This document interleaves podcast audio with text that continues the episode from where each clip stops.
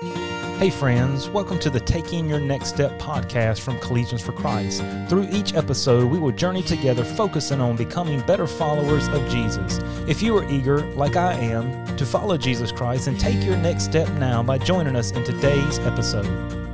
So we're examining this idea to become like Jesus. Mean, really, that's the goal, right, of a follower of Jesus Christ, is for us to become like Him. I mean, that's the reason we take our next step. It's the reason we accept the invitation to follow Him. You see, believing on Him for salvation is just the beginning, the beginning of so much more, the beginning of so much more fruit. It's uh, it's amazing to see uh, all that God has for us as we navigate this life. You see, salvation is yeah a great reward but it's just the beginning of a lifetime of becoming like Jesus. So we've talked about this. Uh, if we're going to become like Jesus, uh, it's not going to happen by accident. So there has to be intentionality there. We we start with desire, and sometimes a desire is there naturally. Sometimes we have to choose to have that desire. Then that links us directly into obedience. And we talked about how Jesus said, "You are my friends if you do whatsoever I command you." And whatsoever there means not some, not most, not what you and I like or want, but it means every and anything that he says. And so obedience will not happen by accident. It is a choice. And so you and I may say we want to be like Jesus. We may say we want to become like him, but our actions in following him will be a true testimony or a true indicator of our following him. And that brings us thirdly here in this this thought uh, that we have to have a willingness to change. Now, that can be a dirty, dirty six letter word, right? Change. Change is something we resist so hard. I mean, I can think about change. Change has uh, caused a many argument. Change has split a many a church. Change has frustrated people on the job site. Change has ruffled feathers between the younger generation and the older generation. You know, is change always bad? No, it's not. Change many times is good. Can change be bad? Absolutely. Change is not always necessary, nor is change always for the good. But change is, I believe, a requirement to us becoming like Jesus. Now we say we resist change very hard. Most people I know are like that. They don't they don't like change. Even people that like to bring change or have the ideas are very creative. Uh, sometimes in implementing those ideas, there's a little hesitancy or there's a little resistance to the change. Why is that? Why are we so resistant to change? Well, change brings the unknown. You see, we feel safe and secure in what we already know. We've already experienced it. We've already seen it. We know how it's going to affect us. And so when we are comfortable with that and it's all positive and we know how to navigate it, we're good, we're secure. So why bring change? Because that brings the unknown. And the unknown can bring maybe something we don't know how to react to, respond to. And so there it, it, it uh, steals our security. So it makes us un- insecure.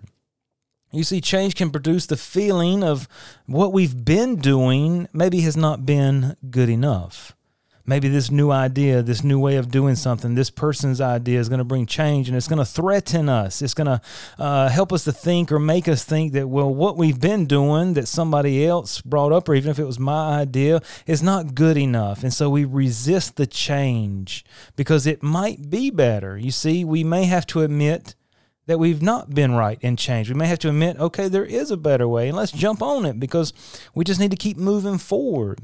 So change brings unknown, it makes us insecure, it challenges us, right? I think that's the beautiful thing about change is it really challenges us. Some people do not like to be challenged. They would like to live their life for the 80 years that God gives them or 50 years without any change. And that's that's them. That's okay. I don't exactly prefer change, but I've learned to accept the change because it challenges me. Uh, I mean, just the fact that uh, God called me into college ministry and called me to preach and to teach. I remember I was at Wake Tech Community College as uh, about a 25 year old trying to finish up my education. Um, and I took a public speaking class and made a D minus. I mean, I hate, I hated at that point public speaking. I didn't feel qualified. I remember having to stand up and, and give a speech in that class. And literally, I have never been so anxious anxious, stressed, anguish, just, I mean, just hated it. Um, there's been situations where I needed to stand up and say something, and I could not. I just, it was just my enemy in life. But because I was willing to accept change that God kept bringing into my life, uh, I'm doing something that I would have never done. Change produced that. Change challenged me to step out of my box and to give something a try. What's the worst that can happen? You fail, you don't do it again, right? Uh, you go back to doing what you were doing. If the change doesn't work, you know, we try to implement change in our ministry. And uh, as we navigate for us doing campus ministry, there was never per se a rule book or a guidebook. Everything we were doing uh, within our uh, movement was new. And so we didn't per se have this guidebook of these are the 10 steps you need to do to be somewhat effective or successful. No, we had to navigate it and try things. And whoop, this didn't work. Wow, that really worked. And I'm still doing that today, 10 years later later, trying to discover what is the most effective way for us to reach college students in general, but then to establish these ministries on the college campus. And so change challenges me. And so many great leaders and advancements have occurred through this, through failure because they were willing to change, and that advancement came through failure for them wanting to try again or uh, willing to allow the change. So, change challenges us, but change also changes us, right? Change is not always about the events and circumstances, and that's what we're trying to get down to here. Change many times is about us personally. We resist the change because it makes us insecure, it's unknown, it challenges us, and we don't want that to happen in our heart, in our mind, in our thinking. We don't want it to, to, to ruin or upset our traditions, our rituals. Man, we can be super traditional, super ritualistic in the way we do things and not even realize it. You see, change changes us. And many times, most of the time, it is for the better. You see, change is good for us. God is always allowing change into our lives. You see, every year we experience a seasonal change. Here for us in North Carolina, we have winter, spring, summer, and fall. We have weekly weather changes. That happens because change is always occurring. And I would say this change produces growth. And because change changes us and change produces growth, I would say that change is required to become like Jesus. If you're not going to allow change in your life, it's going to be very difficult for you to become like Jesus. Why? Why do you say change is required? Why do I have to change? Why why can't I be me in 2022? Why are you saying I have to change a little bit this year in order to become like Jesus? Well, let me say this. You and I are both a sinful human being trying to become like a sinless son of God there has to be change. It will be required. It is two polar opposites a sinful human being trying to become like the sinless Son of God. That is two polar opposites trying to come together. You have an earthly perspective trying to follow the one with a heavenly perspective. Again, two polar opposites. Change is required to become like Jesus. You have a temporal perspective, trying to follow the one with an eternal perspective. Reconcile those. Change is required. Do you and I know you have the flesh that is still guiding you? You battle it every single day. Yet you're trying to become like the one who is solely led by the Spirit. Change is required to become like Jesus. You see, this requires a change in us, but this change is what we would refer to as growth. It's what Paul referred to as being conformed into the image of God. There in Romans 8 29. The change is called becoming like Jesus. And so becoming like Jesus, yes, it is requires a willingness to change. And then lastly, it requires or involves an understanding of the process. Becoming like Jesus is not an overnight process, it's not a one time event. It is a continual process of becoming more like Him. You see, the more time we spend around Him, the more natural and quicker we will become like him. That's why we spent all that time in our previous episodes. And if you're just jumping in with us now, go back about two, three, four weeks and, and dive into those episodes to bring you to this point. You see, Peter encouraged us in 2 Peter 3.18, but grow in grace and in the knowledge of our Lord and Savior Jesus Christ. What does that mean? It means when we, we've ne- we're, we're not going to arrive here on earth.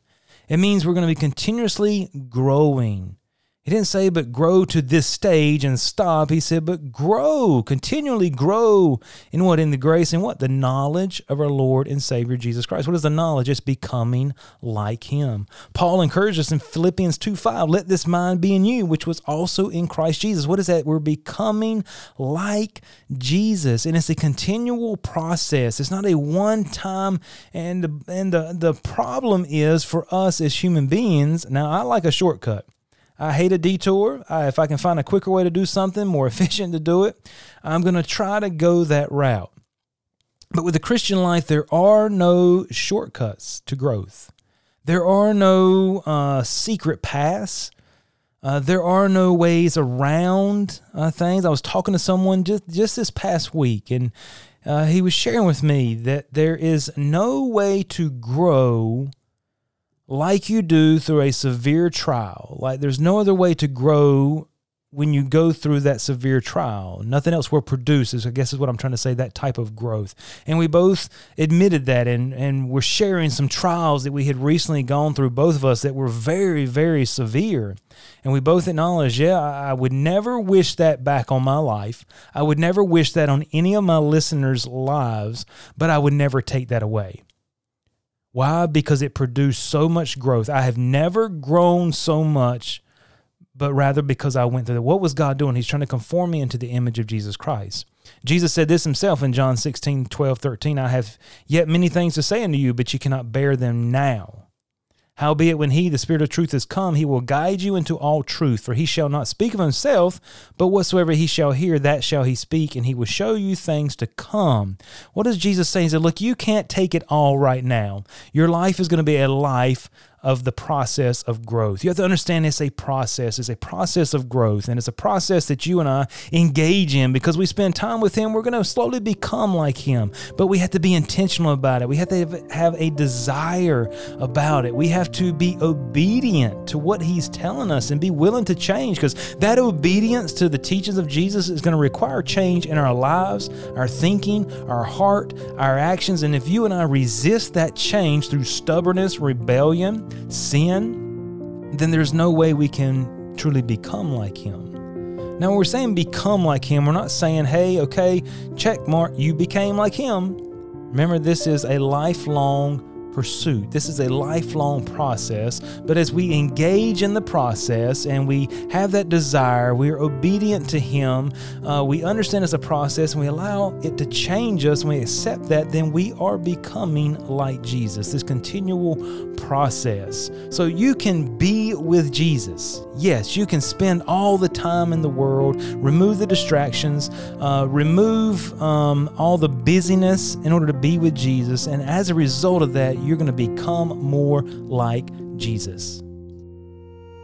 Thank you for taking the time to listen. If this podcast has been helpful to you, please share it with a friend or subscribe to stay up to date on the latest episodes. You can connect with Collegians for Christ online for more information and resources at cfccampusministry.com.